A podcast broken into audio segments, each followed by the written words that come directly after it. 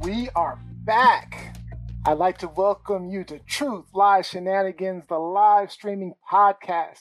After a short break enjoying the Memorial Day weekend, it's our first show of Pride Month. So feel free to show your pride today in our comments. Woo! My name is Neil Nix, and I'm definitely tags. feeling refreshed after a short vacation. We really have a really great show planned for you.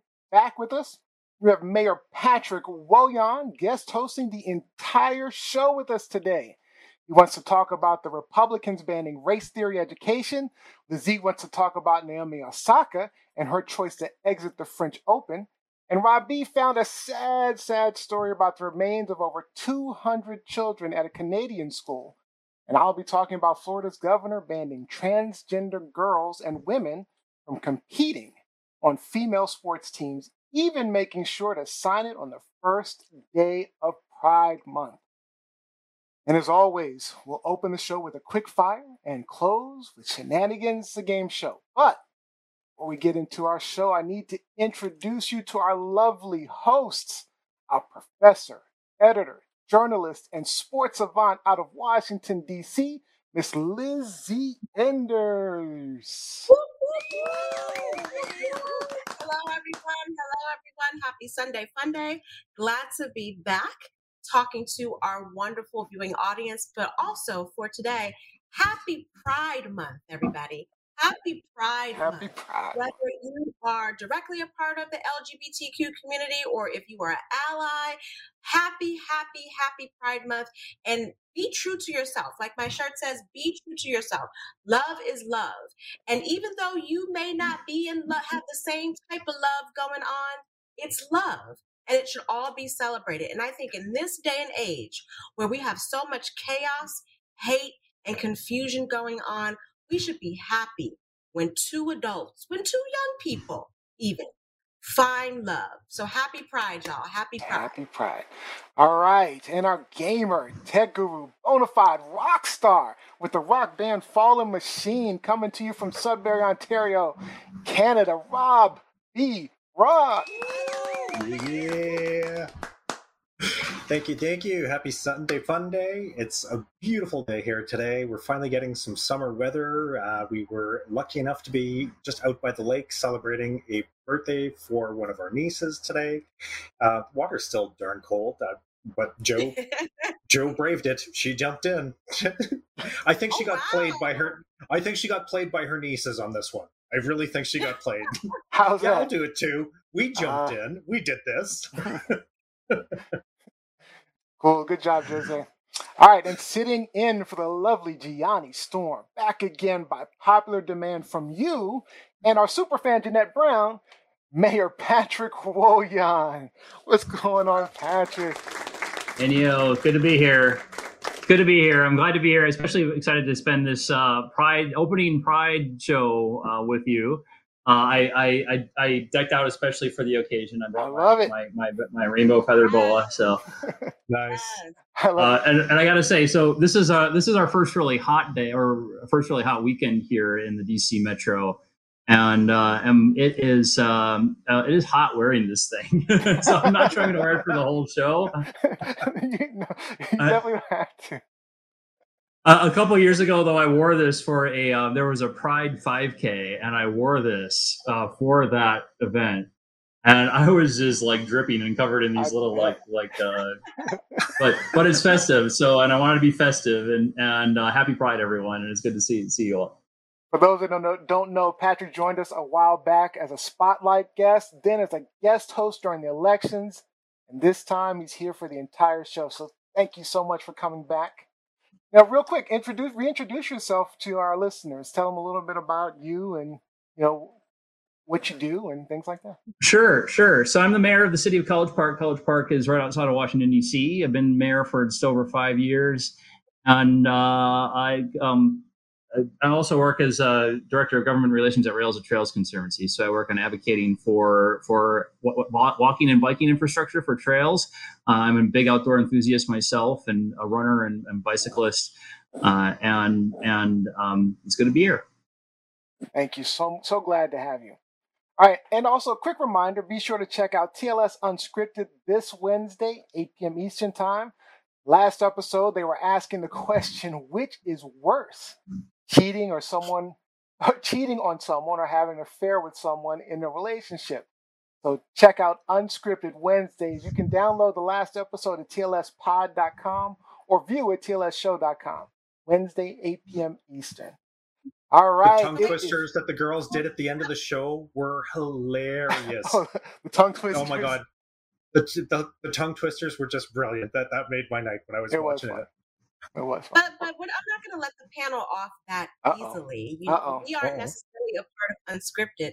That's for our ladies, Gianni Storm and Olivia E. But I want to pose the question to the panel What's worse, cheating on someone or being the other person in the relationship. I say cheating on someone's definitely worse because there's a there's a bond of trust there. Whereas you don't have, if you're the person having an affair with someone, you don't necessarily have that same bond of trust um, with with someone. So you're not breaking that bond. So I yeah, the other party is breaking I, that bond. Yeah, I would I would say I, I agree. I think the uh, the the third party is unless the third party is like you, you, like seducing somebody to try to get them to cheat on their spouse or, or significant other. Yeah, mm-hmm. right, right. Well, that would be bad too. Yeah, but if if they're just uh, along for the ride, then then um, I'd say I'd say the the person doing the cheating is the more uh, actually, is the more culpable. Yeah, I tend to agree with the gents today, but here's my advice to um, the third parties in these relationships. Um, if you are brave enough, if you are big and bad enough to be the third party, to be the outside party in someone's relationship, just make sure you can handle the heat. Make sure you can handle it when either the, the spouse or the boyfriend, girlfriend on the other side steps to you, because it's going to happen. It's going to happen. And if you can't handle it, if you can't defend yourself, then I wouldn't do it. That's a whole lot of mess to be involved. That's yeah. a whole lot. I see Olivia's online. She said, unless the third party is a family member. that, that, yeah, that's a lot of trust. that, that sounds yeah, that's uh... Alabama shit, man. No. And it's only not a blood relative of the cheating party. That'd be bad. It's a member, they really need to heed my advice because that's that's gonna be some mm. fisticuffs. oh, you fighting? Mm-hmm. So you saying Jacqueline Robinson took your man? You'd have a problem with that? It's gonna make things really awkward at Thanksgiving. yeah, I would have a problem with that. I um, I, I I am very I, I wouldn't say ter- territorial, but I'm very loyal. Like I'm barely okay. friends with my friends' spouses. And if I am, I'm not around them if my initial friend, if my girl or my guy, because I have male friends as well, if mm-hmm. they are not a part of us. Like I'm not just going out with somebody's husband that's a friend of mine, just going out with their husband just to hang out. Now, we're not talking about whether or not I have been the third party. That's a whole other conversation. However, as it relates to family members, or friends, I would never cross that line. I'm very particular about that. I would never cross that line. I agree with you. I agree with you. All right. All right. So, okay, that's, that almost sounds like our quick fire question, but we actually have a quick fire question, so let's get to it.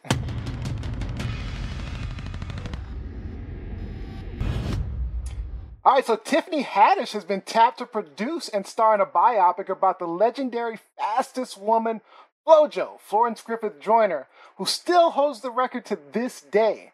So, guys, what are your thoughts on Haddish as Flojo? Mayor Patrick. Oh, you had to start with me, didn't you? yep. Um, so, so you know, I'm the type of guy. I don't know if we're supposed to do this quick. I'm the type of guy that if um, if I were on Jeopardy, the last pick category that I would pick would be the pop culture category. So I, I gotta admit, until uh, now, I've never really heard of Tiffany Haddish. Uh, I'm sure I, I, I, looked her up on Wikipedia. I think she's got some great um, um, credentials. I'm sure she's a great actress. But all right, Robin. No, Robin. no, no comments on this. She, she's a producer for the movie, so I mean, you go, girl. If I'm producing an album, guess who's going to be fronting vocals? yeah, hey, Lizzie Anders. Flo Joe, I say to Tiffany Haddish, Flo, no. No. Flo, no. I personally think it's a perfect pick, but Haddish better call up some Shaun T or somebody for Insanity or some T P90X. I mean, just saying, she you're gonna do have to work out a little bit because FloJo was tight. oh, little bit? damn, yeah. A little bit? Yeah, Work out a little bit? uh, okay, out a a lot. lot of it. That's why I said insanity. There's, there's so much, But- in my opinion. And again, I'm not necessarily a fan of Tiffany Haddish, but that's neither here We, nor we know there. that. We know that. It's it's about applying the or putting in the person who is best likely to represent the headliner, the the the, the subject of the piece. And at the time when FloJo won three gold medals in the Seoul Olympics in 1988, she was 28 years old. Tiffany Haddish right now is 41. She was probably FloJo the most fit woman on the planet. She was pretty fit. Haddish is nowhere near that. And I'm not just talking about her physique, I'm also talking about track form. Like, are they just going to, you know, substitute like images of FloJo for when she's actually competing, when she's actually running, when she's actually breaking, you know, Olympic records, world records, or what have you? Um, there, there were other people that could have played this part. So, Neil, do you have the clips or the, the picture? The that pictures, I- yep. that I posted? This is who you. So this so this is Queen Harrison Claye. She is a former Olympian Olympian. She took part in the 2008 Olympics for the United States. She is a hurdler and a sprinter. Now you tell me she doesn't resemble FloJo. She does. Yeah, but can she act? Then- That's what I'm gonna say. That's my That- that- point. The I mean, first there's much more is can you act? I- But but but can Tiffany run? Can Tiffany run? But she don't have to run. She doesn't have to Run- run. But does she? She just has to form? act like she can run. You're right. Form. She- Will she have the? I can act like I can run, you know. Yeah, Patrick, that's not going to get you the part. But who knows We're how it's going about to be Patrick. Shot? Patrick could do flow. I was thinking of Joe. trying out, but you know, it's, uh, it's sorry. Who knows how the story is going to be built, how it's going to be playing out? Even though Flojo really didn't run the hurdles, does that not look like her? Well, she could use a body double. This she could fit in. Harrison could fit in for a body double. Why use a body double when when you could just use someone who is more apt, more appropriate to play the part? We don't And know Robbie Because play that body part. doubles are paid to look a certain way, actors are paid to play a part. Okay, but let me. I was going to get to that. So we're saying that Tiffany Haddish is a great actress. I wasn't Who I was was saying saying not that? saying that Tiffany had. That's not is what I a was saying. actress. She's a, she's she's no, she's, that's she's a got her she's got her style. That athlete could act the part of FloJo way better than Tiffany Haddish. She, she's well typed. Her, her, her Wiki, I will say her Wikipedia entry, which is the only thing I know her by, does say that she um, that does that, that she got a, a primetime Emmy award for her performance on Saturday Night Live. So, um,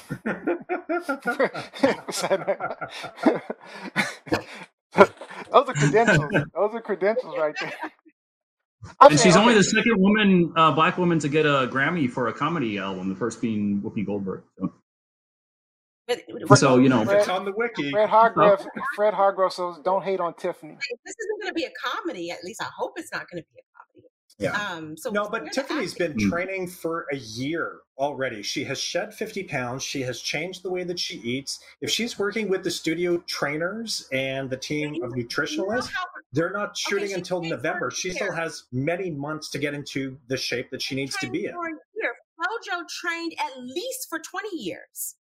At least. Sorry, she's not gonna look exactly like FloJo. I mean, But But she's- she's, you're we asking want too to much for her to look who's exactly trained like to that FloJo. equivalent, we're not going to get The Rock to play FloJo. He's been training for Right. years. Like, because Tiffany is the producer and she uh, elected herself to play this part, it suggests that they didn't even consider any other actresses. Well, I- I'm just saying. uh, Okay, I'm just. I'm personally. I'm just glad that they're getting the story out because I love FloJo, and we really haven't. I don't even think there's a biopic on FloJo. mm. Not even like a No, there is- lifetime biopic or something. I, But I agree with that. I, I remember generation. cheering Flojo on when when when I was a kid in the Olympics. You know, watching the Olympics and cheering her on. Yeah. Yeah. I'm Yeah. very passionate about this one because, like Neo said, you know, we are FloJo fans. We grew I'm a fan. FloJo. FloJo Mm. indirectly, in her death, saved my life. And so I want this story to be told the best way that it can be told. And I, you know what? Mm. I'm not rooting against Tiffany, but I'm saying I think there could have been better options out there all around. I think. Haddish was a. I think one reason Haddish is a good choice is because you know this generation has a connection to her, and they're more likely to watch and be interested in FloJo's story in general. Just because Then put her in, Mhm. then put her in as FloJo's PR person or something like that. I mean, I don't know. I don't think it's a bad pick. I don't think it's a bad. like, you know, if they had gotten someone to play Billie Holiday, who couldn't Well, yeah, eh, that but they've done that plenty of times, and it's worked in some cases. They just, you know, it, it's It, happened. it, it's different when All right. have support. All right, so we gotta get, we gotta move on. That was that was a good. That was our quick fire. So. No, no, no. so no Tiffany Haddish from Lizzie. Everybody else is okay with. All right, all right. So let me get on to the let's get on the main topics. If you've never been to TLS before, let me tell you a bit about us. Each week, our hosts bring us topics in the news they want to discuss. That host will tell everybody what's going on. and our lovely panel will chat about it for a bit, sharing their unique points of view on the issue until we see our friend Genji celebrating Pride Month, and that's when we know time is up and it's time to hear from you. We'll take your online comments and questions. At the very end, we'll simply ask our panel to see if they think this was truth, lies, or shenanigans.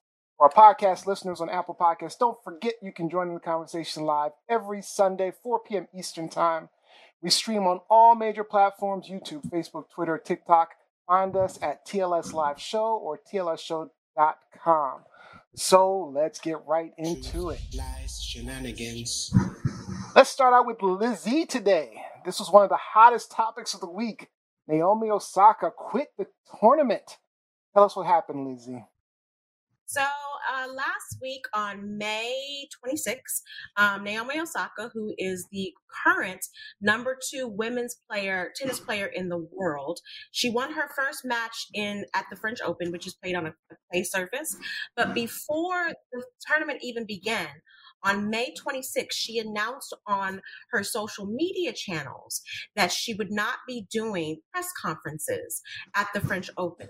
Now, for those of you who don't know, for most athletes, professional athletes in at least America, I'm not sure necessarily what the rules are internationally, um, except for tennis, but in America and for tennis, it is required at these tournaments that you make yourself available to the press after your match, whether you win or lose. This is something that you sign in your contract. This is something that every athlete is aware of.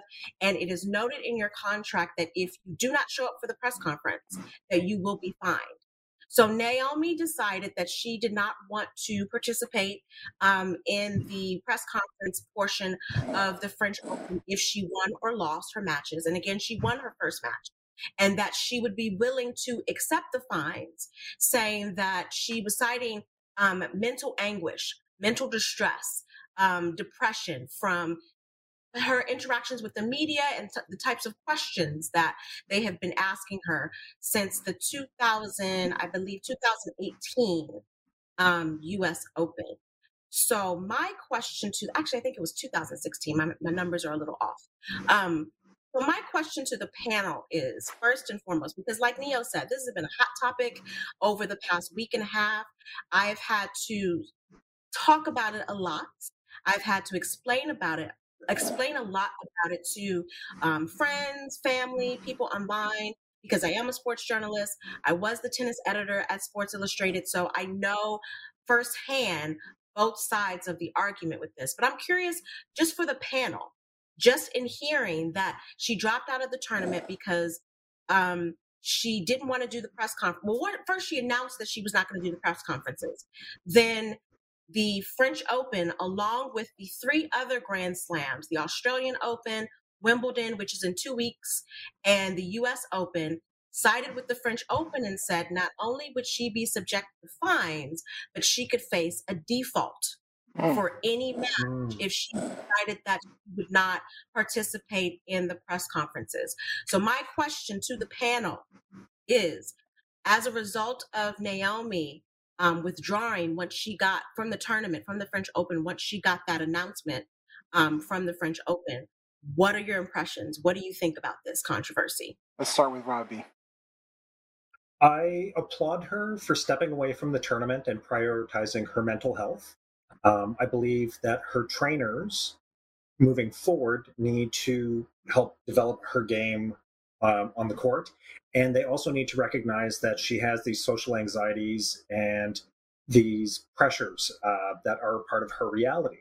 Um, like you said, Liz, like they, they are contractually obligated, and that's in several sports, uh, like in most of the sports that I can think of. If you're not doing the press conference after the fact, you're getting dinged. If you're going to sit there and be stone faced and quiet, you're getting dinged.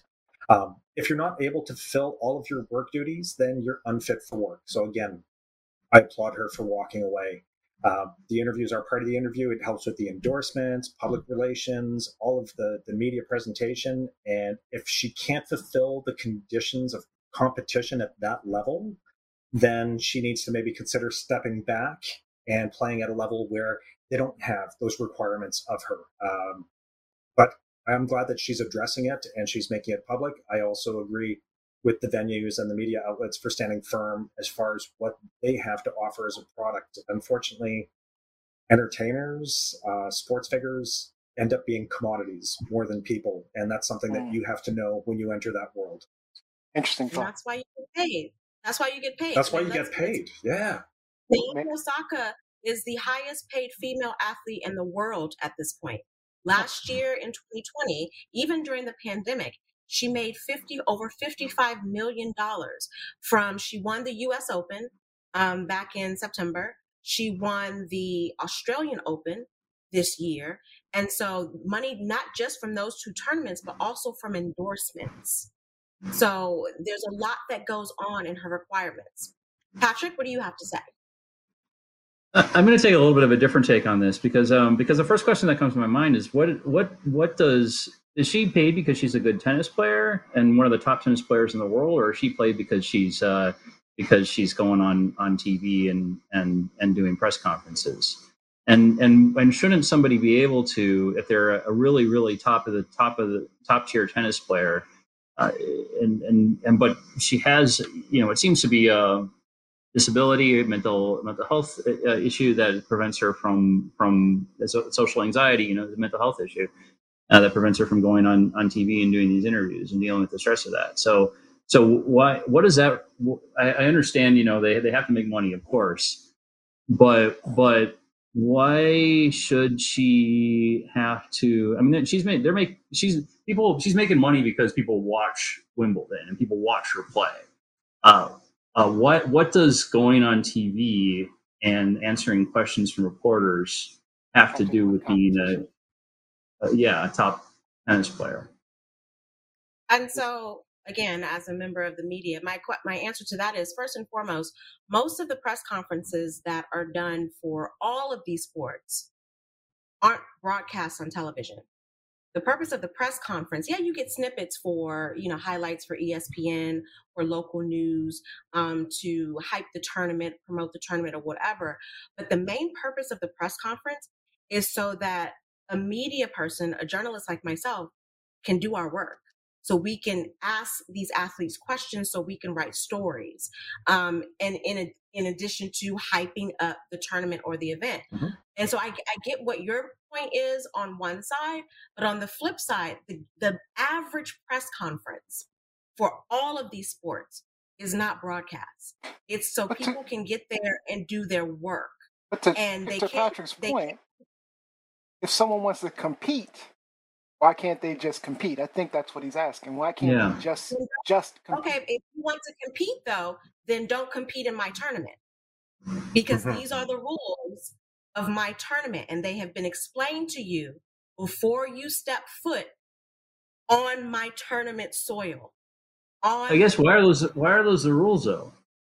I mean, why why does somebody have to answer questions Because of the press? without the media in- outlets in a press conference to format. share the I mean- without the media outlet outlets to share the content to share these stories with us then we're not tuning in to watch it we don't know what's going on we always crave those stories we want to have our heroes to be humanized we crave it and it, they are it's a brand thing um, as a musician i can't record something and then say well i don't want to hear any any of the criticism I, I don't want to hear any of the criticism. I can't hide from that because it's part and parcel of it.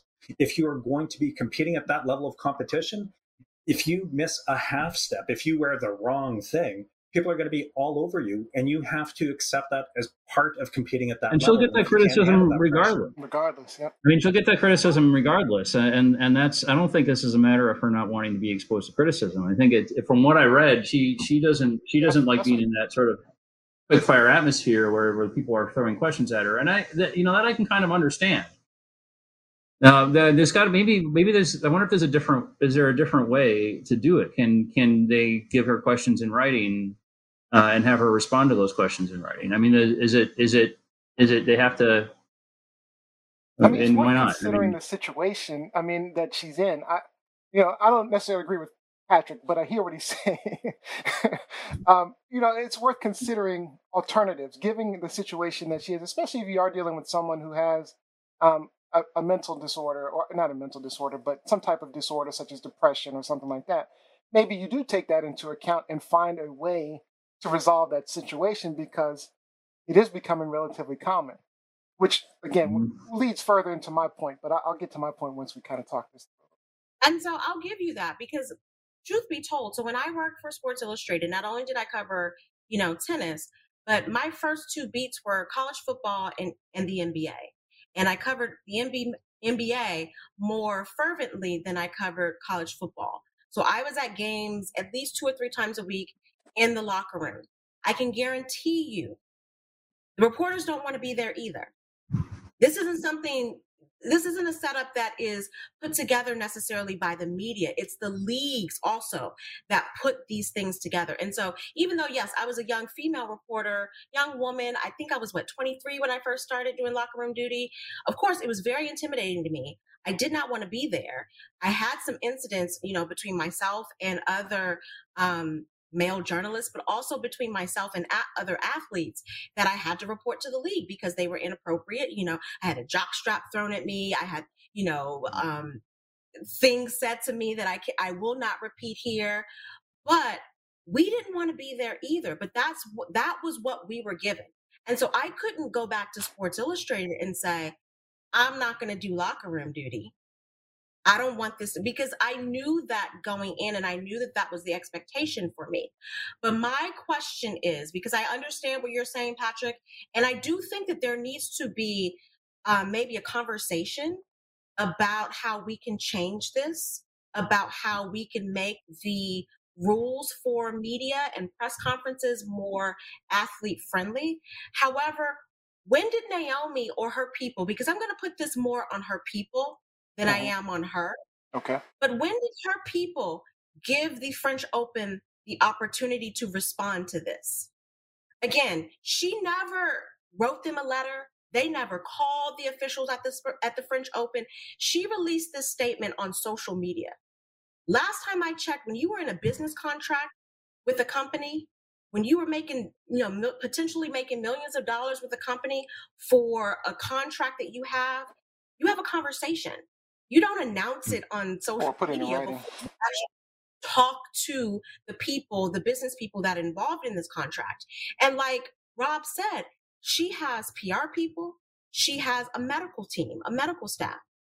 How is it that she showed up in Paris? And not even just in Paris, because she played, if I'm not mistaken, she played in the Parma tournament in Italy the week before the French Open started, lost in the first round, and she played in the Italian Open in Rome the week before that, lost in the first round. So her confidence, no lie, her confidence was definitely down.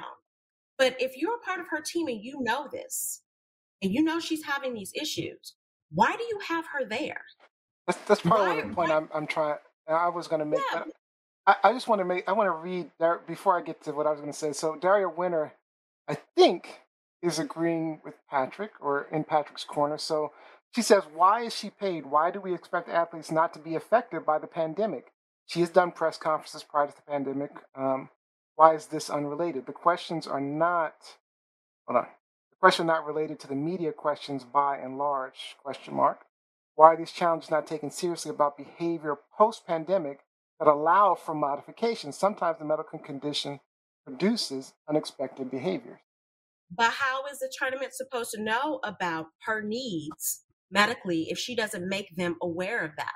Like she never said Well, and she- anything about beforehand. She did. She, she did. I thought she said something. Um, sorry, I thought she said something at, at the beginning of this that she she the reason why she couldn't participate in the in the uh, in the in the press conferences was that she said she had some sort of social anxiety. I mean, it wasn't just she communicated that to the to the French Open folks, didn't she? She communicated that in her statement, her social media statement. There was never a conversation between her people and the French Open. They, they even Hmm. acknowledged after the fact that when they first found out about it, um, that she was pulling out. Not necessarily that she didn't like to do press conferences, because I don't think many athletes like to do press conferences. But when they found out that she had said that she was going to pull out of the press conferences, that they reached out to her. They reached out to her PR team. And again, I'm putting this on her PR people, her agent, her manager, whatever. They reached out to them and was met with radio silence. And so then that's when they released the statement saying, okay, not only are you going to be fined, but you could potentially be defaulted for if you show up to the next match and you happen to win, we're going to default you.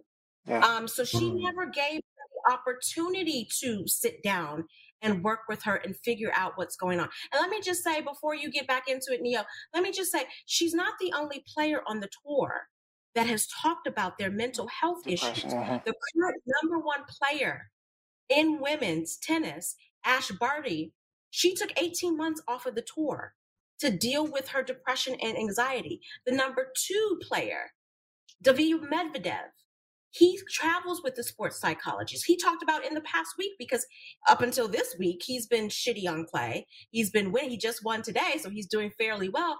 But up until this week, he had a lot of anxiety, a lot of depression. He travels with his sports psychologist. There's several tennis athletes because it's an individual sport.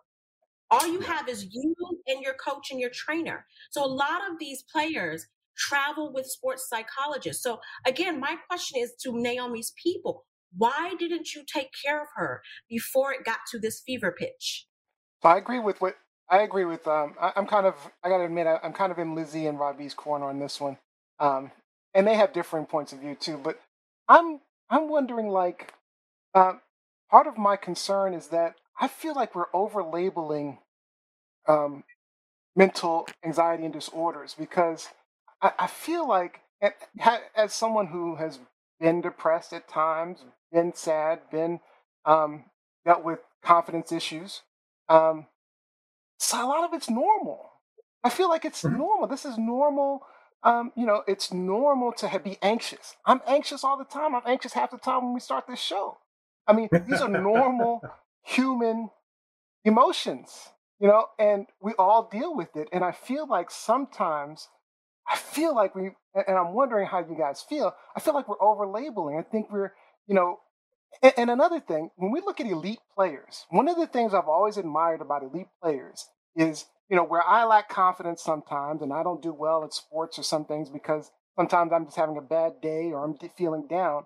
The elite players, I kind of admire the fact that they're able to overcome those lack of confidence issues or those, Mhm. they're, you know, they go out there and every game they're whoosh, shooting shoot shots or hitting the balls like crazy. And they're like, and that was what makes them elite because they're able to overcome what's normal to us the anxiousness, the lack of confidence, the depression. I, I was depressed on my Neil- birthday. I mean, I mean, that was I think day. there's well, I, I I think there's differences between your garden level anxiety Sure, sure, that we all feel, and there's and there's social anxiety that rises to a level that that can be very crippling. and there's depression that can rise to a level that can be very crippling. Absolutely. We don't know No, with Naomi And I, I want to before, before I just want to reiterate. I just want to say I definitely understand that there are spe- spectrums. So there are different people. People are yeah. depressed, clinically depressed, and things like that. I'm not discounting that, but I think some of Mhm. what we're dealing with here is normal. Okay. Yeah, because when they're talking about her social Let anxieties me, let me and let stuff Patrick say what he the was going say. I'm sorry, I cut him off. Let me just let him get in. Sorry. All right, Patrick. I, I, I mean, I, I just don't think we know that. I, I, I, I think she said she can't do it because of, of social anxiety. We, I think to some extent we have to give, unless we know her medical, you know, diagnosis or medical history, we have to give her a little bit the benefit of the doubt to say that that that it, it does prevent her from from being in this at, this atmosphere. And that's No, no, because what it was I'm saying not- in the articles is that the big thing that she was having uh, issues with is the sports journalists were questioning her ability to play on a clay surface because she's had weaker results there. And as a result of being questioned on it, it instilled doubt in her. Well, that's part of the game. It, if you, it's, it's a team sport, your own teammates are going to chirp on you. But because this is an individual sport, you don't have those supports. So if you're making $50 million a year, travel with a psychologist who's going to help you perform at that level and stay healthy. Because, I mean, look or, at or individual not sports. do it if you if you're not Look at healthy. Ti- Tiger's not a mentally healthy person. He would really benefit from having a sports psychologist. With he would have benefited from that rather than have his dad. And listen, I'm not saying I don't believe any of what Naomi is feeling or what she has gone Yeah. through, anything about her anxiety or her depression. because she's I'm mentioned saying- This isn't the first time she's mentioned it. She's she's talked about it. What I'm saying is is that her team Yes, bears and I some with the responsibility team. for this. They failed her. And I think I think Fred Hargrove asked, you know, why do we think that she made the the announcement on social media versus, you know, meeting with the French Open? I think that's what young people do these days. You know, they flex on social media versus sitting down and having a conversation. And that when you're dealing with a business, because remember, sports is a business. It's an entertainment business. When you're dealing with the business and you're dealing with millions, billions of dollars, you can't just, you know, make your claims, you know, talk to your social media audience and think that that's okay. Like you have to, just like you sat down and had that, you know, um, worked out the parameters of your contract and how much you're going to get paid. You have to do that when something is wrong. And if she needs help, and I, I do think that she does, at least some assistance, at least some guidance into how to deal with this, because tennis is a very lonely sport. It's a very lonely sport. But no one can help you if you don't make that known to people. Like you have to let us help help us help you.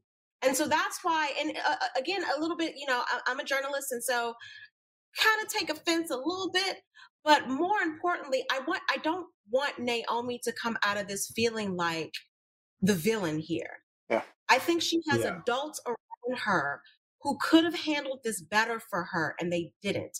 Now she's got she's an adult, support, though. We, we don't want to act like she's not an adult. but she's not Like she's an adult. She's an adult who, who's, but she's an adult who's used to just dealing with playing tennis. That's why she hires an agent. That's why she has a manager. That's why she has a training staff. So I'm looking at the I comments on. Okay. I was just gonna say I want her to pay attention to the fact that this wasn't just the French Open. Like the the all four Grand Slams locked down and was like, we're not having that. Like you at least have to have a conversation with us. Yeah. You at least have to talk to us and let us what's let us know what's going on.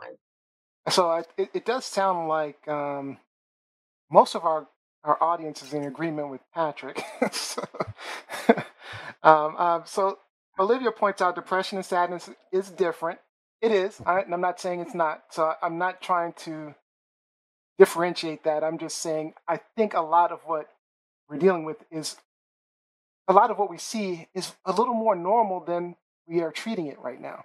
Uh, but anyway, Exactly. uh, And and so Daria just asked if we know what clinical depression is. Well, I definitely know. Yeah, Um, clinical I've depression is clinical. Yeah, that's an, that's a definite disorder.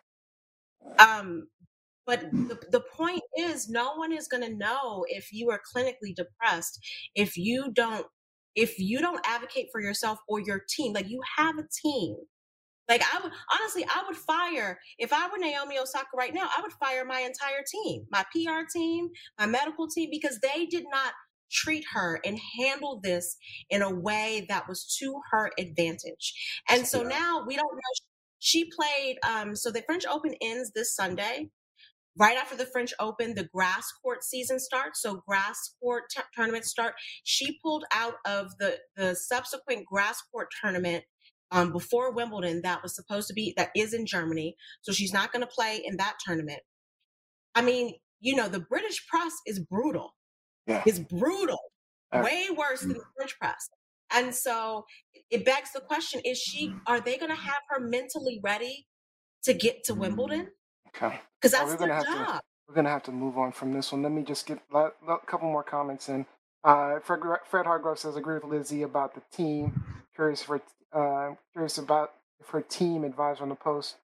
Uh, Ephraim says, "I agree. She let people know how she feels. Just don't say, or so they can read her mind." Um, and Dario, okay, so Jacqueline Robinson points out there's a difference between normal situational anxiety and depression and clinical diagnosed anxiety disorders. Yes, yes, absolutely agree and know that. Um, but again, I do still feel like we are normalizing some. We are we are labeling some of these things as clinically depressed or depression when it is just simply normal that we. Uh, I just feel like if, I just feel like just confidence and even- things like that. That's even if it's just confidence or something that involves anxiety, you That's and it's not clinical depression, but that's to you, Neo. You're not out in Mhm. front of on center court playing tennis, True. and so if if a young tennis player, a young athlete, a young basketball, football, if they need something, someone to get them just through that, it's not clinical depression, but just that anxiety. Hire someone to help them. That's Yeah. your job. As a and they do have. Yeah. funds to do that and the means hire to someone to Yeah. Well, I didn't, but I could. I- I'd probably be a star basketball player if I could figure out. Could have figured out my confidence issues. So, I, I will say, I, I do think that there there needs to be a back and forth here, and they, they should come up with a solution. Uh, that's how, and I, I represented people with disabilities, particularly people with mental illness, for many years in, in, in the DC mental health system. And that's how, when you when you need an accommodation for something like anxiety, you you make a request for it, you you sit down and you work something out. And that's probably what should be happening here. That's Yes. probably not. and I think there should be some consideration for it. I mean, I'm going back to what Patrick said. I, I do do think there should be some consideration for mental health of athletes with these tournaments and and and big business. Um, but we got to move on. So let's let's go ahead and move on. All right. Truth, lies, shenanigans. All right, guys. So, Rob B, you found a horrific story about the remains of kids found at a school up in Canada. Tell us all about it. Yeah, so on May 28th, uh, news agencies began reporting on the remains of 215 children, uh, some as young as three years old, having been found buried on the site of what was Canada's largest Indigenous residential school, uh, the Kamloops Residential School in BC, uh, in British Columbia, which ran from 1893 to 1978. Um, this is, and residential schools just, it was a horrible situation. Um, they suspect that more bodies may be found uh, because there are some areas that still remain to be searched, and they are using ground penetrating radar to assist the search. So, for those of you who don't know, residential schools were government sponsored religious schools that were established to assimilate Indigenous children into Euro Canadian culture. Hmm. So, residential schools were created by Christian churches and the Canadian government as an attempt to both educate and convert Indigenous youth and to assimilate them into Canadian society. So, they were trying to convert natives to Canadians or English. Exactly. Okay. That- exactly. Um, so, however, the schools really ended up disrupting the lives and communities, causing long-term problems uh, among Indigenous peoples. Uh, the schools ran from circa 1833 to 1997. The last one closed in 97. Um, the, Indi- the Indian Residential School Settlement Agreement has recognized that 139 of these residential schools existed across Canada. At its peak in 1931, there were about 80 schools operating in the country. So the announcement has understandably sparked outrage across our nation. Uh, flags have been flying at half mast. people have been laying hundreds of tiny shoes and toys in public squares, places of government, um, on the steps of churches to re- to reference the role that Christian churches played uh, in this extermination, this horrible, despicable act. Um, during an interview with Global News, uh, Shirley Williams, a survivor, said uh, she was quoted as saying, "They hid the bodies, even though they were nuns and priests and things like that. You know, they did things that were not proper." And there are hundreds of accounts of survivors from the from these residential schools, torture, cruelty, severe and unusual punishment, emotional abuse, sexual abuse, murder. And a lot of the times when these things were reported, law agencies became complicit with the reports. There was nothing to report. Okay, it was just another missing kid. Uh, no, no charges are going to be pressed. So now there's a small coalition of more than a dozen lawyers across Canada that have formally requested that the International Criminal Court investigate the Canadian government and the Vatican for crimes against humanity following preliminary reports about the remains of the children. Um, and if this happens, the investigation could lead to the prosecution of employees, agents, and actors of the Catholic Church, the Government of Canada, who were either involved in the creation and cover up of the burial grounds. Um, and that's it, that the survivors are coming forward. The Vancouver Archbishop uh, issued a formal apology to the First Nations people uh, after the preliminary findings uh, of the after the bodies were initially found. Mm-hmm. Pope Francis has met with both Vatican-based Canadian cardinals um, on Saturday to discuss this, but we really haven't heard from the Pope on it. Uh, many Canadians have called on the Pope for a formal apology to, for the Catholic Church's role in the residential schools, and yeah, it, I guess Pope Francis was elected in 2013. He's already apologized for the church's role in colonialism in the Americas, but he hasn't addressed the residential schools. And he usually does these apologies during papal visits.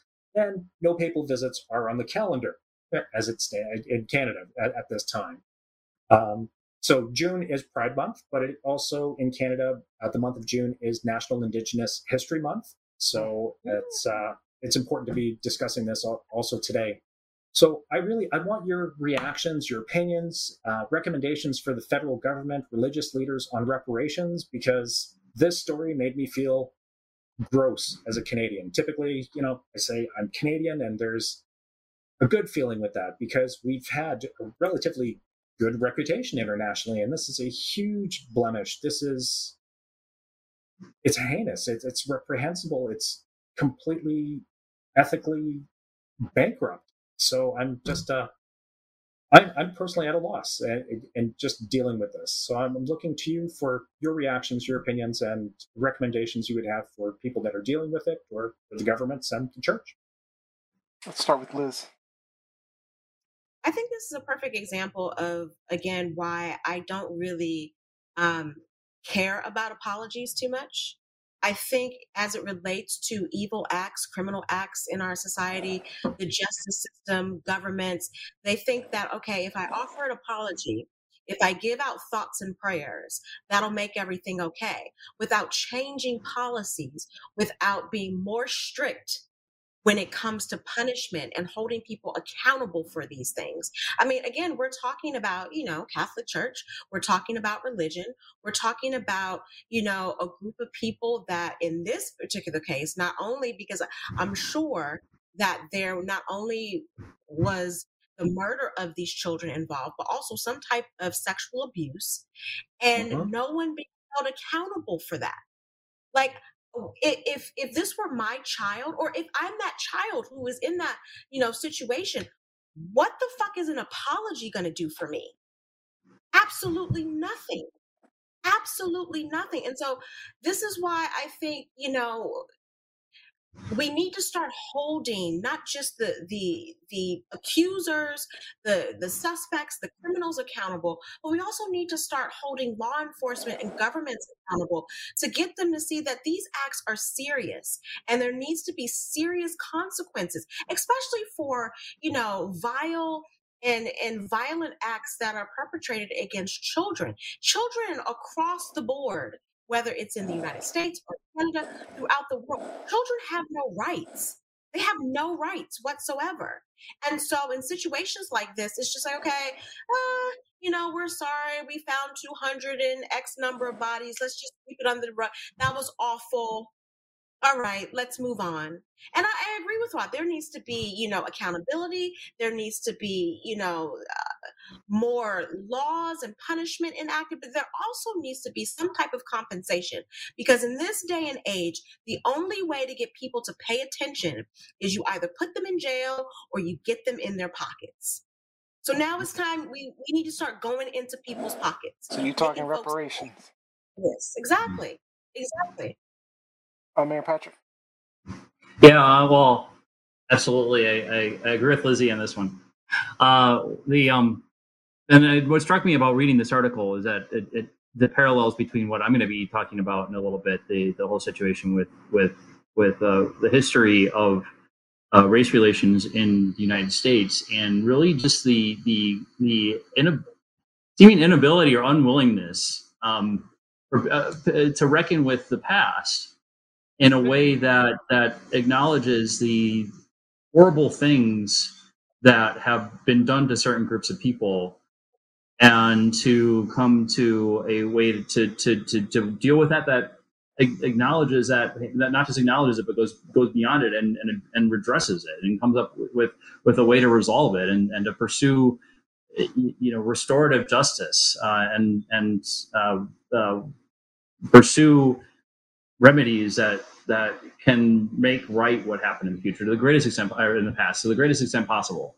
And and and it may it may there are some things that that are so horrible that you can never fully redress but there, but something needs to be done to to to, to uh, you know, look at these these these families these people who lost their children and whose mm-hmm. whose whose children are never coming coming home again.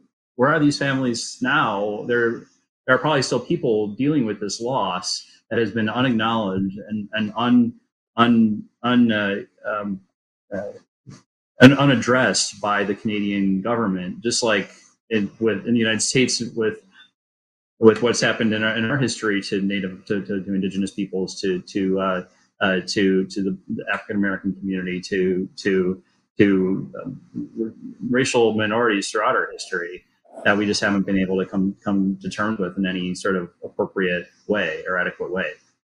Yeah, I agree. I agree, Patrick. Mm.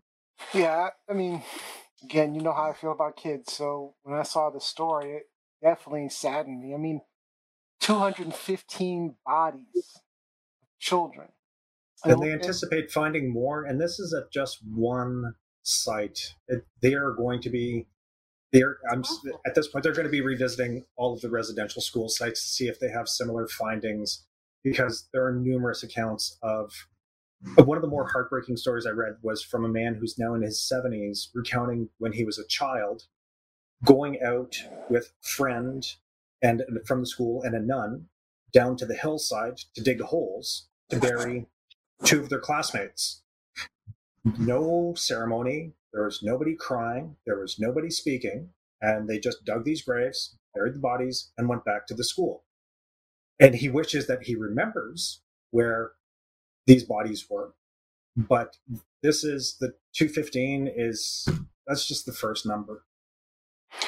No, I mean, I agree with when you. I, I think that yeah, just that's just a small number. That that doesn't even, you know, begin open up all of the atrocities that were done here. Yeah, when I when I hear stories like that, you know, I put myself in those situations and I can imagine just like what that must have been like and it just seems so horrible to be a child caught up in that situation, to even see those atrocities, to see things like that happening. And I mean, after just, having been removed from your home so that you could be taught how to behave in society. Yeah, it just the most it, vulnerable, the most yeah, vulnerable people who yeah. can't speak to free, speak for themselves, can't do anything about it. And that, that's that's the reason.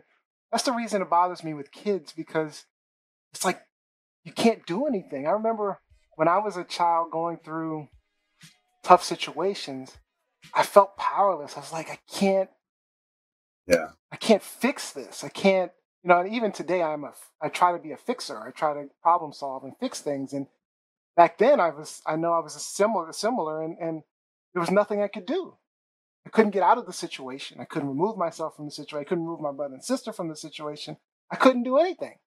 And I can't imagine with these particular kids, because I've always felt that even though my situation was tough, there's people in worse situations than me, than I went through, and have dealt with way worse than I have. And I can't even imagine what that's like. And Yeah. I mean, I just But you know what else is is also a part of this um, panel is that Hollywood has made a lot of money off of stories like this because Rob, like Rob said, this isn't the first story, won't be the last. It's not just happening in Canada. It's definitely happened, you know, a thousand times over in the United States. I don't know if you guys have seen the movie Sleepers Mm, um, from the late late '90s, early 2000s I know um, I haven't seen it. but it was about this particular topic. Brad Pitt was in it. Um, I can't remember. Oh no, no, I did watch it. I know what you're talking about. I think uh, De Niro was in it. Um, Yeah, yeah, so it I, was I did about watch it young boys being abused in the Catholic you know, Church. in the Catholic Church Mhm. when they were, you know, sent to their priests Mhm. for direction, for instruction, for Mhm. mentorship. hmm And Yeah. so Hollywood's also made a lot of money off of stories like this. We know it's happening, but no one's doing, Doing anything. anything about it.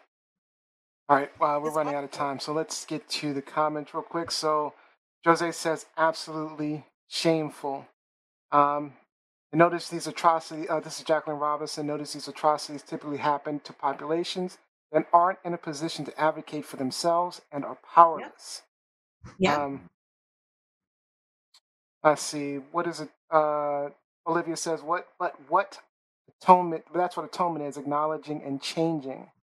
Um, let's see. Uh, Olivia said, "We love you, Neo. P.S. Your brother and sister." uh, Sleepers, incredible movie, says Jose. Um, this may be an unpopular, because this is Olivia, may be an unpopular comment. Makes me think about all those aborted babies that have no rights either to protect children. Um, so, all right, we're gonna.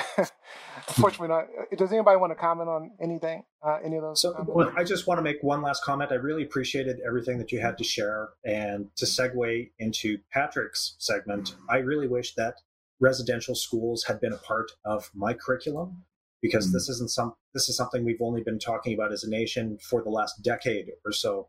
And if I hmm. would have known about the struggles of indigenous people in my youth as part of my formal education, it would have changed me as a person early in life. I would not have bought into what I was hearing from society, from my peers. I would have actually connected with the culture because all I was taught about indigenous peoples was that the Europeans came and they were savages that they traded fur and foods with, and that they taught us how to survive off the land. And that was pretty much the extent of what we learned about the indigenous tribes that were here prior to European settlement. Shameful. We, we need to hear what actually happened. Real history makes you squeamish because real history is ugly because humans can be really ugly. Well, Rob, it's similar here. I mean, if you look at, you know, former Senator Rick Santorum and why he was fired from let go from CNN, it was because of his comments that he made about Native American people and how they had not contributed to, you know, American society, um, to the United States of America, and how we came, they, that um, Europeans came here, and that the country was a blank slate and we the europeans were responsible for current day america. I mean that's kind of what we're taught here. Um, there's no or like you said segueing into both neo and patrick's topics about how our his our true history is not really being taught. Right. and so then because of that you have people who are looked down on and who are vulnerable and who are not seen as actual humans Time's really tight. We, we got to move on, guys. Got to move on. Sorry about that. All right. Truth, lies, shenanigans.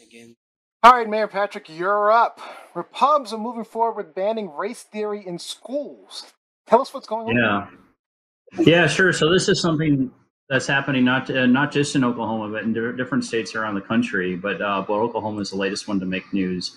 Is that is that uh, states are board of education and state legislators are banning the, the teaching of quote unquote critical race theory uh, in in schools, and uh, and and a lot of people, since a lot of people don't don't know what what exactly critical race theory means, they they have to to to uh, put it out there in a way that that that schools can interpret. And, and the one the language in Oklahoma, and I want to make I'm looking at this in the article because I want to make sure I get it right. It says uh, they're banning lessons that include the concept that quote one race or sex is inherently superior to another race or sex, that a person's quote moral character is inherently determined by his or her race or sex, or that someone should feel discomfort, guilt, or distress on account of their race or sex.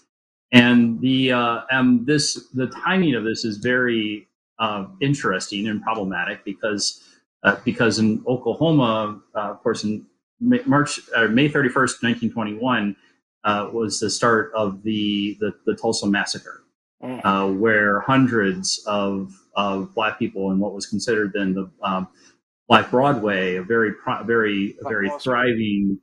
Uh, sorry, yeah, right. Sorry, Black Black Black Wall Street. That's what we're here for. Black Wall Street uh, was um, uh, was thriving at the time and really a really uh, thriving culture. my understanding about that was that was that it wasn't just it was it was a thriving thriving black culture in Tulsa in part because black people had been pushed to Tulsa um, because they, they weren't welcome in other places and then and then they had this thriving culture in Tulsa that was that was devastated decimated by by this uh, this this massacre where hundreds of people were killed. Um, um thousands made homeless or displaced, uh, and and really just completely completely destroyed the community. And for and to be, I mean, at minimum, this is completely tone deaf on the part of Governor uh, Governor Stitt from Oklahoma and the Oklahoma State Legislature. Um, uh, at, at, at, worst, um, it seems almost an intentional way to just spit in the face. I mean, how how can you read a story like that as a white person in America and not feel and not feel guilt or shame about the fact about what has been done um, by uh, other other white people in our history. And now they're and and and the the how can a teacher who's teaching in the Oklahoma schools still feel comfortable teaching about this history uh, because uh, because some parent is going to say that their that their white kids are feeling uh, guilt or distress because they're being told about the horrible things that that white people have done, and they should feel discomfort or I mean, you know, guilt or stress. Uh, so um, my my question is is why why is this happening now? Um, uh, why why do you think that the, this has become an, um, a big issue now that critical or you know quote unquote critical race theory is something that that, that people should feel shouldn't be, be taught in our in our schools and, and um, uh, yeah why like why why now um, why why is this being, why is why are the state legislatures deciding now to take this up? I'm going to start with Lizzie because Robbie always gets mad at me for starting him first on these questions. Patrick, I'm going to say because, you know, over the past four and a half years, um, these type of races were emboldened by the, the 21st century Führer, Donald Trump you know, he gave these people a voice and made them feel like, okay, you guys are victims. You know, we as white people in America, we as white men in America, we're victims. We aren't as bad as everyone is portraying us out to be. You know, we're not racist. We're not white supremacists. We aren't the KKK. We are good people. We are patriots. And how dare we support an education that teaches something that is opposed to that. I mean, even look at, you know, over the week, I think over the past week, you know, there was the retired Army lieutenant. I believe his name was, let me see, Barnard Kemter. He was the retired Army lieutenant who was giving a speech on Memorial Day. And he had his mic cut off when he started to talk about the influence of African Americans on Memorial Day. Oh, really? How African Americans played a part in the creation of Memorial Day. As soon as he got into the, and this was a white army lieutenant, a re, white retired army lieutenant, mm-hmm. who's talking about African Americans and their influence in the creation of Memorial Day. And the organizers for the event cut off his mic. Oh. They cut off his mic. They cut off his so live mic. Yeah, I didn't hear about that. Yeah. And so there's belief that you know only white history counts. Like we, we got away from that for a very small segment, Patrick. But then, you know, Donald Trump came in and gave these people power and he emboldened them and told them it's okay for you to be white and racist and not want to, you know, commiserate and and diversify and be a part of an America that is accepting to all people. So that's that's how we got to this place now. And all of these people, all of these governors and senators who are enacting these laws, they're friends of Trump. They're backers that's of true. Trump. They're Yeah. supporters of Yeah. Trump. But it mm-hmm. all Party over people. together. Yeah. Oh, and a- absolutely, Rob. Party over people. Party over people. All right, Robbie. Yeah, it's uh made me think of a Family Guy bit uh, where there's a couple of white guys talking, and they're like, "Hey, do you remember when? Do you remember when we used to have all the power instead of just some, most of the power?" and it's you know, so there's a lot of state leaders and their constituents that are reminding me of that bit because it's just it's ridiculous. If you keep people ignorant, you breed fear, you breed contempt. These are the tools of division. Education builds understanding of another culture's viewpoint and allows you to better empathize, to actually understand about what is going on with someone outside of your peer group, out of your upbringing. And it's so important because, well, the world is a, is a small place now. It's every nation is a melting pot. There's someone from everywhere, everywhere on the planet. It's really neat. So we need to share our stories. We need to talk about history. And like Patrick was saying earlier, you know, feeling gross, just feeling gross, feeling that shame about what other white people have done historically. If I feel gross learning about my history, means that I'm probably learning the correct version of the history because Mm, Interesting. mm, mm. Deep. it doesn't matter it doesn't matter what population you or what demographic you belong to if you go back far enough your people have done some heinous shit to other people in order to survive to get by on that next one so we we need to share those stories in order to really understand one another and be able to move forward together as one human race Yeah. So here are my thoughts. So um now I know that this is not exactly what Stitt is doing, obviously, but I have a question for you guys. And I want to know, do you think it's easier because he did say so as as Patrick said, he says that one race or sex is inherently superior to another race or sex. And so he doesn't want to teach that and he doesn't want to teach the moral characters inherently determined by his or her race or sex. That's what they're not trying to teach. Uh, but the question I have for you is it easier going forward by ignoring the past, but establishing from today, let's say today, and of course, Stitt is not doing this, not saying that's what's happening, but is it easier to ignore the past, start from today, and say, hey, we are all created equal, right? and boom, we just continue believing that everyone is equal? Or is it better to continuously teach about racism, potentially creating like a, a new generation that kind of reiterates? Like, and let me explain why I'm asking the question because I've been creating these TikToks on racism, racist songs, and racism. And a lot of TikTokers are young people.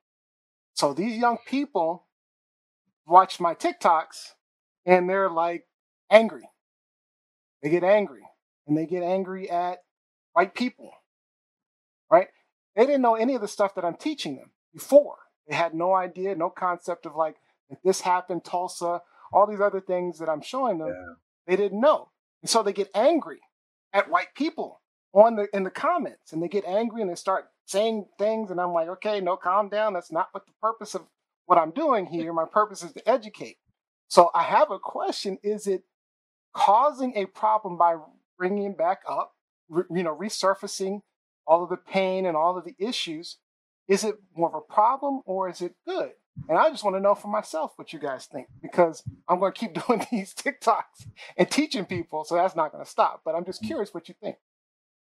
if you're holding up a if you're holding up a mirror that makes me feel uncomfortable then i really need to look within myself why i feel uncomfortable with what you're showing me But I'm saying it's Mm. black people that are upset with white people. What is happening. Well, I mean, I mean, I'll, I'll, I'll go ahead. Truth hurts. What it, Right. regardless of who is angry or upset, the truth is is the truth. You can't sugarcoat it anyway. And to get Yeah. to your original about equality, equality does not mean we're all the same. Uh, Equality does not mean no diversity. One of the worst things uh, someone can say to me is if they walk up to me and they think they're, you know, saying something to me in good faith, but they say to me, I don't see color. Yes, I can't stand that. That's the stupidest thing to say. It, it, it, it's much easier. To, yeah, it's much easier to ignore race see color, coming from a place of, of racial privilege. It, it, it's much easier to not see when you come from a place of racial privilege and to ignore that history. true. That when you come from a place where where where the history doesn't negatively impact you in the way that that it does for Black people in the United States. So the the um I, I y- y- you ignore that it puts a, that that history puts a present in context and unless we unless we unless we know that history and understand that history we're not going to understand the present we're not going to be able to know what to do now And, we, Yeah. and Exactly. and the thing I feel is like we're not going to, we want to prevent it from happening again. That's the most important thing. Right. Those who know ignore their history are happened doomed to repeat it. So if we're not talking about the residential schools, if we're not talking about the massacre at Tulsa, then these things will reoccur because those bad hmm. ideas will somehow live in the subconscious. In so we need to talk about it to But is it it. creating division though? By talking about it. I mean, we could cre- we could create division talking about the NBA playoffs. Like that's not the point. You know, again, history is history. Truth is truth. And a lot of times when you give people their history and where they came from, it gives them confidence. Because up until that point, they've been taught that they, like Native Americans, like Black people, like even Asians and Latino people in this country, they Jews in this country, they've been taught that they were nothing Mm. that it was Yeah. just the Anglo white people who who had the foresight, who had the brains to create America. And so then when you start to go through the history books and you start to do some research, you're like, hold up, wait a minute, that's not the truth. You know, I come from not only a wealthy people, but an innovative people, smart people, people that were engaging. That gives you confidence. And so That I mean, I created something care. like a Black Wall Street out of the, the, the Of ashes of, of slavery. I mean, or created, you know, blood plasma like Dr. Charles Drew. Like it, there are tons of things, yes. you know, that we could all build upon if we look at our history. And I'm not just saying Black history. I'm No, saying white right. history, Asian, everyone's history. History. That should not Mhm. be to the wayside because some people might get their feelings hurt. You know, Yeah. those are and people should be angry about people should be angry about the crappy things that have happened in the past. The, it's- the fact that people are angry when they know when they under, when they learn about that doesn't mean that we shouldn't teach it. It means we should figure out uh, what what how to how to address it how to restore it how, how to how to find restorative justice how to how to uh, address the problems that the bad things that happened in the past. Yeah.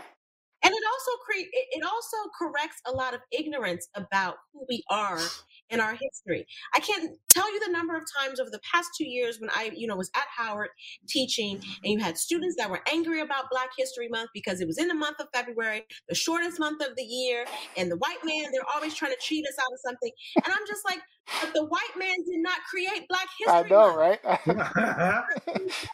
People, look it up. it's being industrious, getting getting the I'm same gonna do a amount of shit done with that. less days in the month. Black History Month. if you don't know history, you're going to still be, you know, creating that division and being angry over something that is a false narrative. Okay. So All right, we got to get to these comments because we are way over in time. So we're gonna have to make my my uh, my thing short. All right, we need uh, Fred Groves. We need to talk about how to help solve it. He also says no accountability. We are angry because it's not acknowledged. No accountability has been taken. Daria Winter says the problem now is that people won't even do not even discuss how don't even know how to dis, do not even know how to Mm. discuss race. Uh, learn Mm. the, learn the strategies of teaching. Um, Yep. That's true. Jacqueline Robinson says there are Jewish people who were alarmed at the beginning of the previous administration because they recognized certain things from the 1930s. We have to Yep. teach our full history so that certain atrocities aren't repeated. That seems to be the uh, the theme here. We don't want it to happen again. There are people in this country who don't even know about the Japanese internment camps. They have no idea Yep. that that happened after Yeah. World War. And So- I don't remember ever learning about the Tulsa massacre in, in school growing up. There you Yeah. go. Oh no, we didn't either. Or Neil, how Mm. about this? We went to a high school named Woodrow Wilson High School. We were never taught That Woodrow That- Wilson was Woodrow Wilson was a terrible racist. racist. Exactly. We were Mm. never taught that. oh, he was, and he was one of the worst. He was like, he was right after Andrew Jackson. We, we, we were never taught that. So it, All right. learn your history, folks. Learn it. Learn it. Mhm. All right, so we have to move on, unfortunately. Um, so great topic. It's a great topic, Mayor Patrick. We appreciate you. lies, shenanigans. Um, oh, you know what I'm forgetting to do? I'm forgetting to ask the panel at the end. Are we Oh, calling this the truth, truth, lies, lies, or or shenanigans? shenanigans? So that's Someone's definitely- still in vacation mode. yeah, you're right. yes, I've been on vacation. So we're calling that truth, lies, or shenanigans. That was Patrick, definitely truth, lies, or shenanigans. I'd, I'd say Governor Stitt's pulling some some nasty shenanigans there. shenanigans. Yep. Yeah, shenanigans. Shenanigans. Calling shenanigans on that. All right, so I'm up next. Uh, all right, so Governor Ron DeSantis of Florida signed legislation uh, on the first day of Pride Month, actually, that bans transgender athletes from girls' and women's sports. He said about doing it specifically on the first day of Pride Month, quote, I think standing up against discrimination of our women athletes, I think that's the right thing to do this month, next month, or any month. He said further, what we did with the girls' sports bill was we're standing up against discriminating against our women athletes because the fact of the matter is, if you force them to participate against biological males, that's fundamentally unfair. That's not a level playing field. And we've talked about this before, and I think uh, for the most part, our panel agreed it was not a level playing field for to have transgender athletes participating in women's sports. But now that DeSantis put it into law and said what he said, what is everyone's thoughts today on girl on transgender girls and women competing in women's sports? Also, what are your thoughts on DeSantis doing this specifically on the first day of Pride Month? I'm going to start with That's Rod bullshit. That's that's Yeah. That's and, and I hate it. Yeah. Actually, that, that's a, de- that's a I think we're that's a agree on deliberate attack. Yeah, that's a deliberate attack, and that's just it demonstrates his character. All right, we, I think we're all I'm refraining from throwing something at my at, at him right now on the on my computer screen. He's such a jackass. Snatch him through the screen, Patrick. Okay. Snatch him through the screen. All right. Well, let's stick with the other But- question. So, what, what do we think about transgender athletes in women's sports specifically? All right, Robbie? I. So I, yeah, I, I have to agree that biologically, a, a biological male will, like I even did a little bit of homework on it just to make sure that I wasn't speaking out of turn. But whenever you monetize anything, we're talking about high school and college athletes. We're talking about scholarships and potential salaries that are up for grabs at that level of competition. So it's a bit of a slippery slope. So I'm going to say this I'm all for promoting trans athletes. I'm all for fair and equal competition. I'm also for protecting athletic scholarships for biological women. So I honestly believe that the creation of a trans athletic league will be the way to go in order to preserve everybody's right to compete fairly. And this is becoming, it's coming out, it, it's coming to the forefront more and more. And it's it's an issue that we are grappling with that people don't know how to deal with. And I think that just give everybody an even playing an even platform to compete in. I'm, gonna- hmm. I'm going to go with Patrick next. Okay, but but we're talking about kids in the high school level. I mean, sure, there's a growing number of, of trans athletes in high school and college, yeah, but but but also in the high school. Mean, there's a growing number of trans athletes that are coming out, and that's great. Um, do you? But do you really think we're going to have a trans a transgender athletic league? I, I I just don't see it really necessarily being being a, a feasible sort of thing. But um, like even as they're growing, the the um the the um what what what I think I mean this whole thing about trans about trans women having a competitive advantage, there's no there's no real evidence of that. I mean, the people who have the people who have who have been making that argument for a long time now uh, have never really been able to cite any sort of like it's it's it's all anecdotal. This sense that like because they they this idea that they you know they were born male or whatever, um, even though that's it's much more complicated than that. Um, uh, when you're talking about transgender people, um, that that they somehow have a, a benefit over over um, women cisgender female um, athletes. Uh, that it's based on it's based on on anecdotal ideas, and they, I think a lot of a lot of it's based on the preconceptions and misconceptions that people have about transgender folks, um, and not based on science.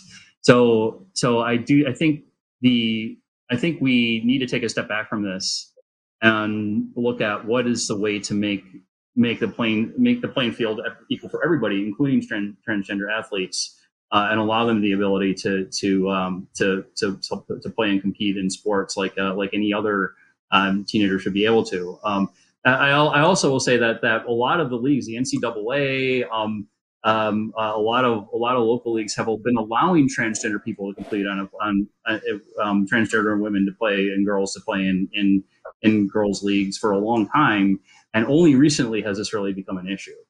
Uh, the and, and a lot of it is because it, it's because frankly there are people there are conservative politicians now that are trying to play the culture war game uh, and make these things issues when they when they've been going on for a long time without any anybody seriously making an issue out of it.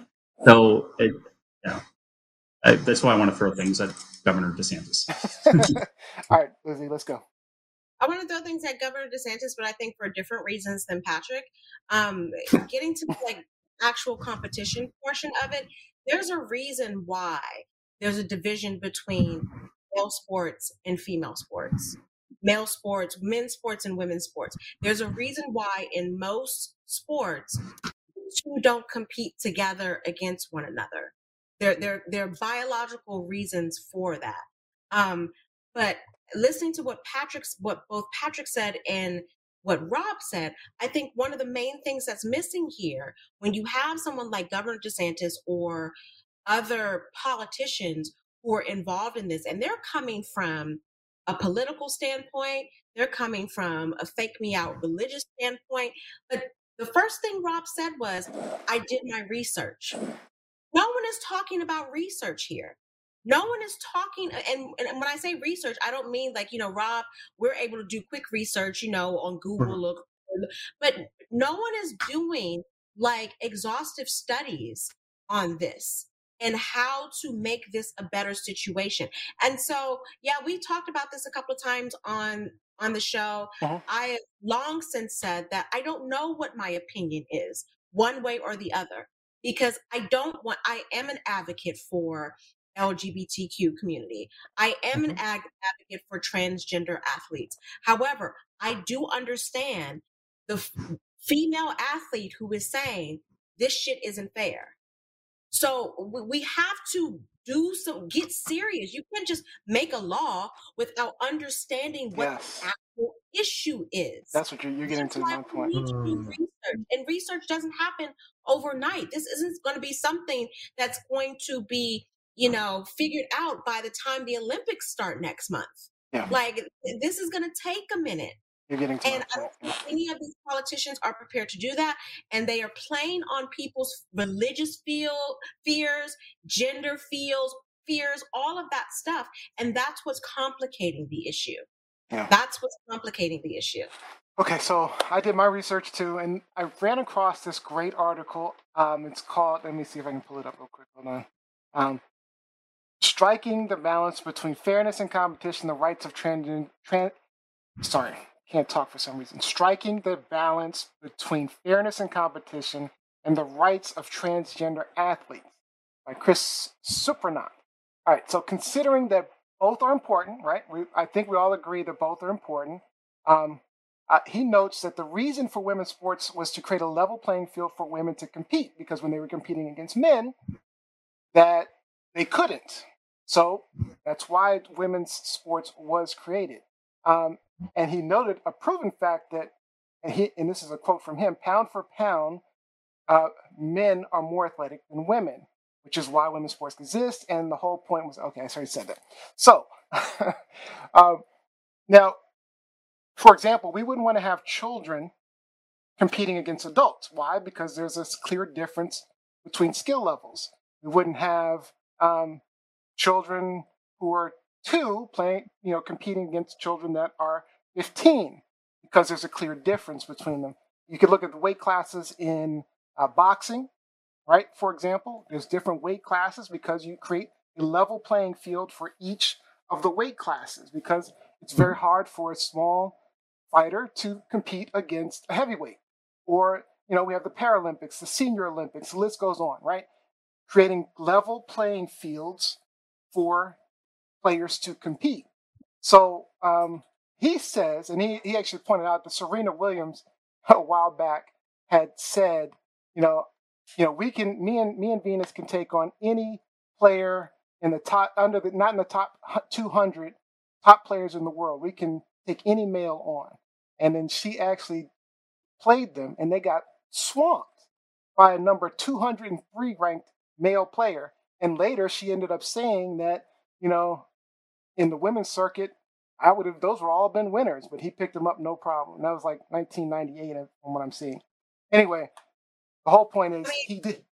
But I, I, was just gonna say, I mean, that's a good point. I don't think that's a, a, a point you want to put here because we can go back to Billie G. King, Billie Jean King versus Bobby Riggs, in which he actually beat, beat Bobby him. Riggs. Yep. Mm-hmm. So that's we can throw that to the waste by the wayside. But I think what Serena was saying is, in that is that the average, even if you're talking about tennis and just the average serve of a male athlete is way more than what the average serve of a female. Like there is a physical mm-hmm. advantage. Advantage. All right, so advantage there. So this is the solution that he suggests, right? And let me try to. So he says instead of excluding transgender women from competition, just like boxing, create another competition level instead of just men's and women's. And this is similar to what Rob was saying, mm-hmm. but instead of making it transgender, make it an open uh, division where men can compete in it, women can compete in it if they choose to, and of course, transgender can compete in it. Uh, and that way, mm. you have a, a relatively level playing field for transgender athletes. And in addition to that, and it occurred to me that it actually helps because I was looking at this particular image where there were two transgender women competing against this was Connecticut, I believe, against. Is this high the, school? I think this is high school. Yep. And the two transgender men came in first and second, um, as expected. Um, but um, what I realized looking at this is it forces the women to compete harder. Mm-hmm. And that's not necessarily a bad thing.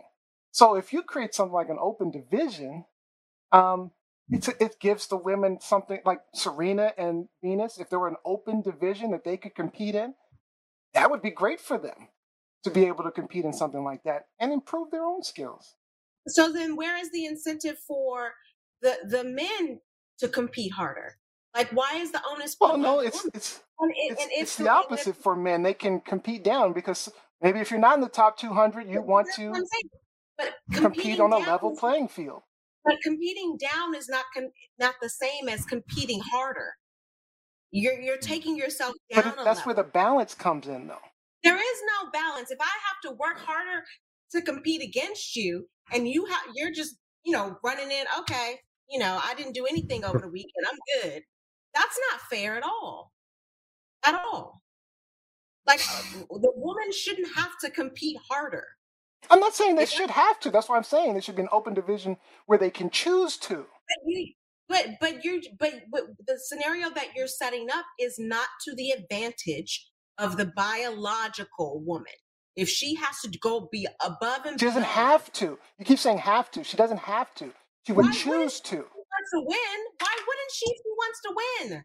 She can Why choose to compete against women if she chooses to, or choose to compete in the open division. She has that choice. The it's not a have to. give the language you said it would give them the opportunity to compete harder. Compete harder for what? If they're still competing against a biological male, chances are they're not going to win. They can win. You just you just gave a great example with Billie Jean King. And this, and this girl did not lose by a lot. Hold on, hold on. The girl in this did not lose by a lot. She could have competed. Oh, we are talking about two athletes that are going to be high school, that are going to be in college, that are going to be professionals. And the Billie Jean King thing, that was an exhibition. That sure. wasn't a real competition. Sure. And he wasn't a good player anyway, let's be honest. so.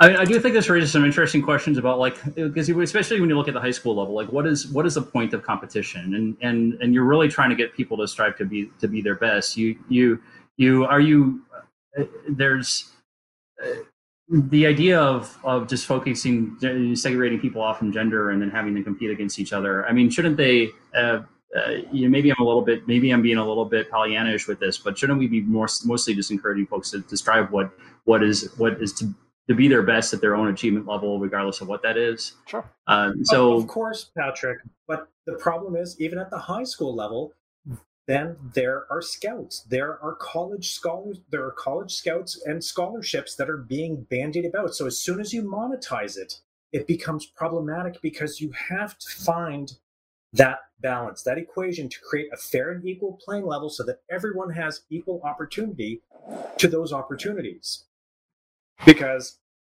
I mean, whenever you monetize something, there's scruples come into play, and not everyone is ethical, and some people are happy to make bad decisions to make a quick buck. Yeah, there's a lot of problems with that too.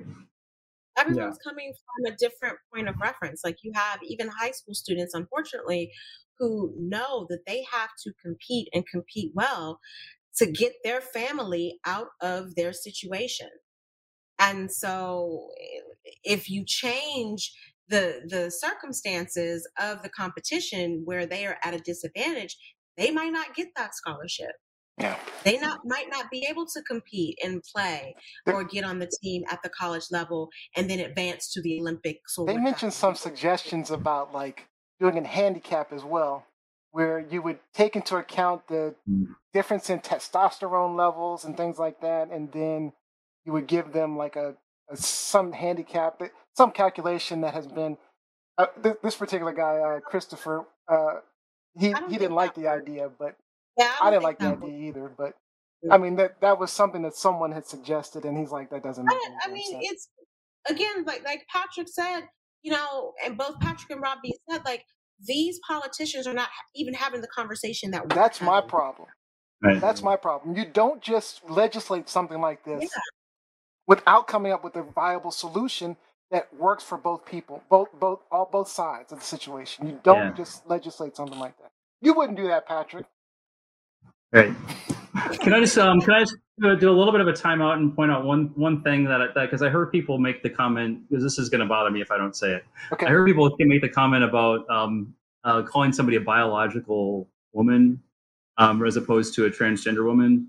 Uh, transgender women are biological women too. Uh, but while uh, uh, what the, the, the, right term is transgender women and cisgender women, that we, there's a lot that we don't understand about biology, and and what the way that a person's mind works, the way that, that causes somebody to be a transgender woman, that person is just as much a biological woman as a person who's a, who's a cisgender woman. So just wanna, I just wanted to do that little syntax correction. No, and fortunately, I didn't. I that unfortunately gets dropped quite a bit. So no, it's thank you for the refresher. Thank you. No, Lizzie, I, I, know you want to say something. I don't necessarily agree with that, but I would I would respect the terminology.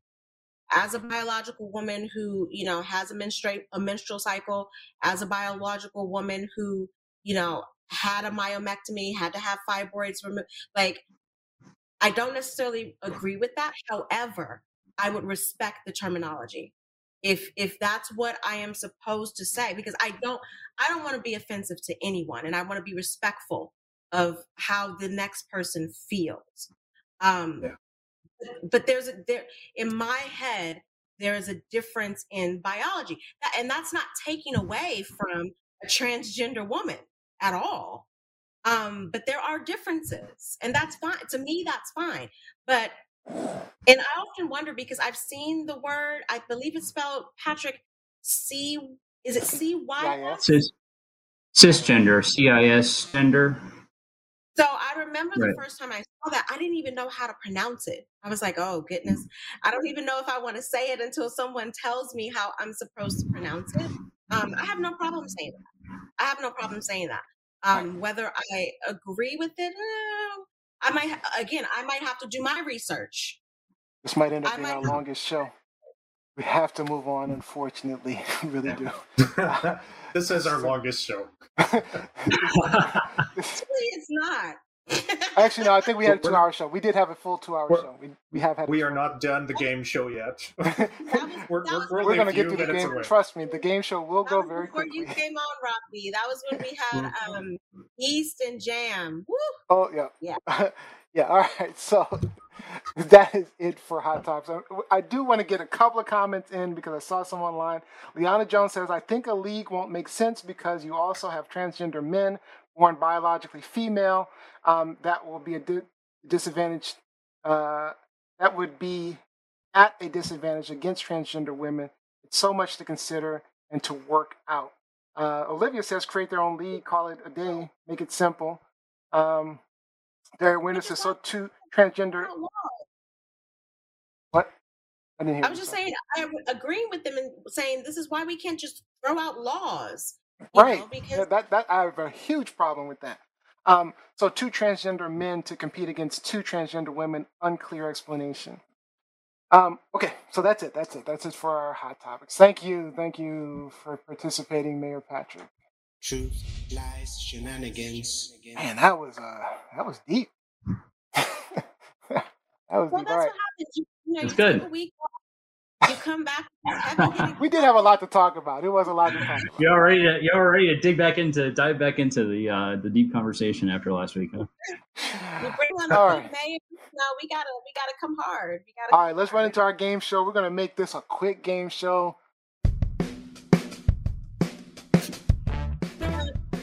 Today's game Pride Month trivia from BuzzFeed. All right, real simple. We'll go around the horn. I'll read off the questions, multiple choice options. You'll answer. If you answer it right, you get a point. Person with the most points gets the coveted final thought of the show. All right. So this was an example. We're definitely not going to allow anyone to take this one. What does the L in LGBTQ stand for? Any guesses? Love. That would be Love. love. Lesbian. Lesbian, the acronym which was evolved has become more inclusive over time, was popularized in the 80s. Okay, we are going to start with Mayor Patrick. In the U.S., what month is Pride Month typically celebrated? Would that be June, July? You gotta or give me a harder question than this. You gotta give me a harder question All than right, this. we'll Come go to the on. next one. We'll go to the next. No. All right, we'll go to the next. June, of course.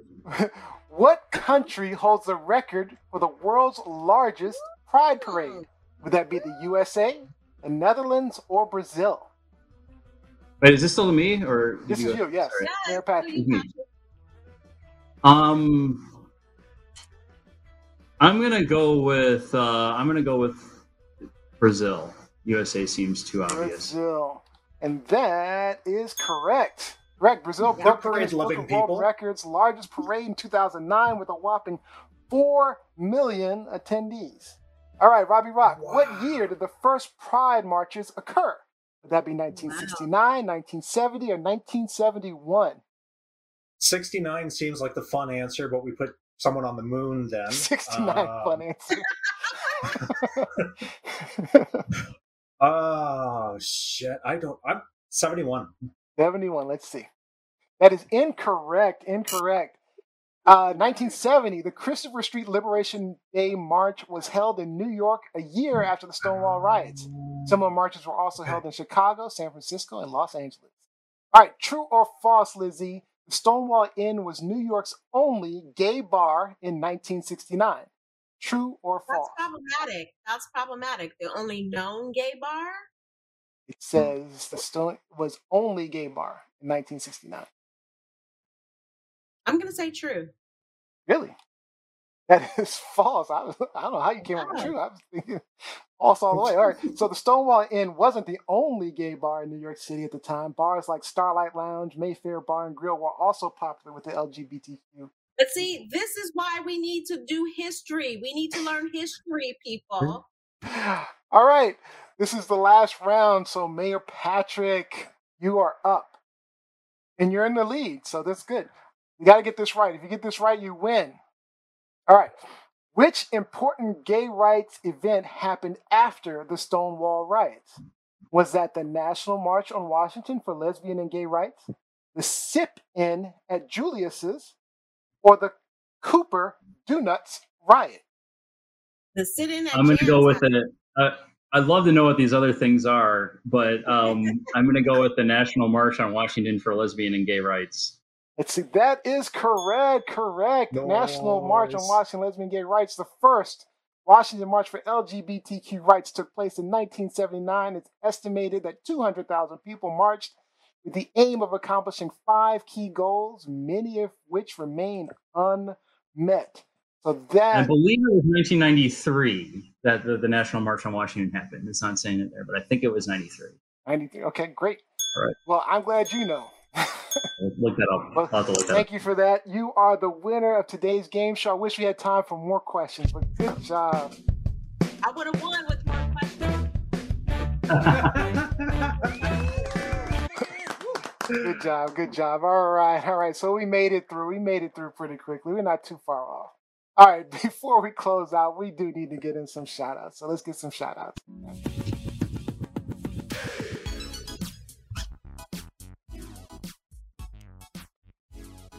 All right, Mayor Patrick, shout outs. We're starting with you. Uh, um, let's see. I'll, I'll do a shout out to my friend Philip, who I believe is still tuned in uh, after an hour and a half. So, um, All right, Philip, Philip. All right, Robbie Rock. I would like to give a shout out to my niece Isla, celebrating her seventh birthday this week, and we got to see her, which was absolutely amazing. It's just crazy to watch these little ones grow up so fast. They grow It's amazing. Fast, man. They grow fast. Yeah. Lizzie. Shout out to Gemini birthday. So first weekend in June. Yesterday was my late brother Alexander's birthday. Today is my friend Dee Dee's birthday, and tomorrow is Prince Rogers Nelson's birthday. Woo! Prince Happy Roger birthday Nelson. tonight. Somebody's a All Prince right. lover. if Fred, put on Har- some, if uh, Fred Hargrove was still on Purple there, he would, he would be he'd be happy because he loves Crimson Prince. All right, my shout outs to my wife Mel again. She's my favorite travel companion. We had so much fun in Turks and Caicos. Beautiful back here. All right, looking forward to our next trip. My lovely wife. And since it's been two weeks, Olivia has selected two winners for our pet shenanigans of the week. So let's start out with first up is the cutest little peeking duckling sent in by Kelly Corelli Joyce. Oh, I, I love the Mario Mushroom one up. That is so neat. I didn't notice that before. So cute. You gotta go on. You gotta go on the Pet Shenanigans page and check out the video. they are so cute. So Pet Shenanigans. All right. And second up, we have Pucky. Pucky for this is Pucky. She's a beautiful black cat belonging to Erica Jenkins Bertrand. Erica Jenkins Bertrand. I mean, Pucky, Pucky's cute, but Pucky looks like Remy. Like I feel like that's Remy I know. in the grass. Hi, Pucky. Hi, Pucky. All right. To see all of our beautiful pets or post your favorite pets photo, make sure you join our TLS Pet Shenanigans Facebook group. The photo with the most likes and comments gets the TLS shout out each week. And okay, that is officially all the time we have for today. I'd like to thank you all for joining us. We hope that maybe you learned something, gained a new perspective, or even got some things off your chest. Don't forget, like, follow, and subscribe, and share. Tomorrow, check out YouTube for our YouTube clips, tlsshow.com. And our next TLS live show is on Sunday, April 13th, at uh, 4 p.m.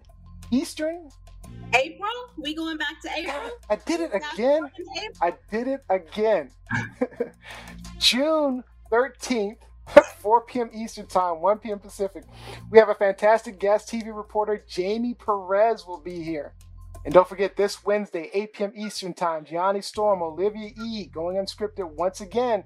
And our winner, our winner of the game show, and our final thought of the day is Mayor Patrick. Mayor Patrick, please close He's us out. In- Take us home. Involve that boa. Sure. So, well, this is um, it's Pride Month, of course, and it's a little bit of a strange Pride Month. A lot of Pride celebrations aren't happening, but I hope everybody finds a way to to, to celebrate who they are in their own way and the best way that they can over the next few weeks. Awesome, awesome. Thank you guys so have a much. Pride celebration in College Park? Uh, no, there isn't a Pride celebration, unfortunately, and a lot of the Pride events in the DC Metro were, were uh, canceled, actually postponed until October. So I think there's um, there's going to be some. We may be doing something then. The students are all gone for the summer now too. So, um, but but but hopefully we'll be able to celebrate in, in true uh, in true Pride fashion uh, in a few months. We'll be looking forward to it. And don't forget, if you want to help support Mayor Patrick, go to patrickforcollegepark.com. Thank you, Mayor Patrick, Rob, Lizzie, our people behind the scenes, Jose Olivia, and most importantly, thank you for joining us. And we'll see you next time. Good to be here. Thank you for having me. Take care.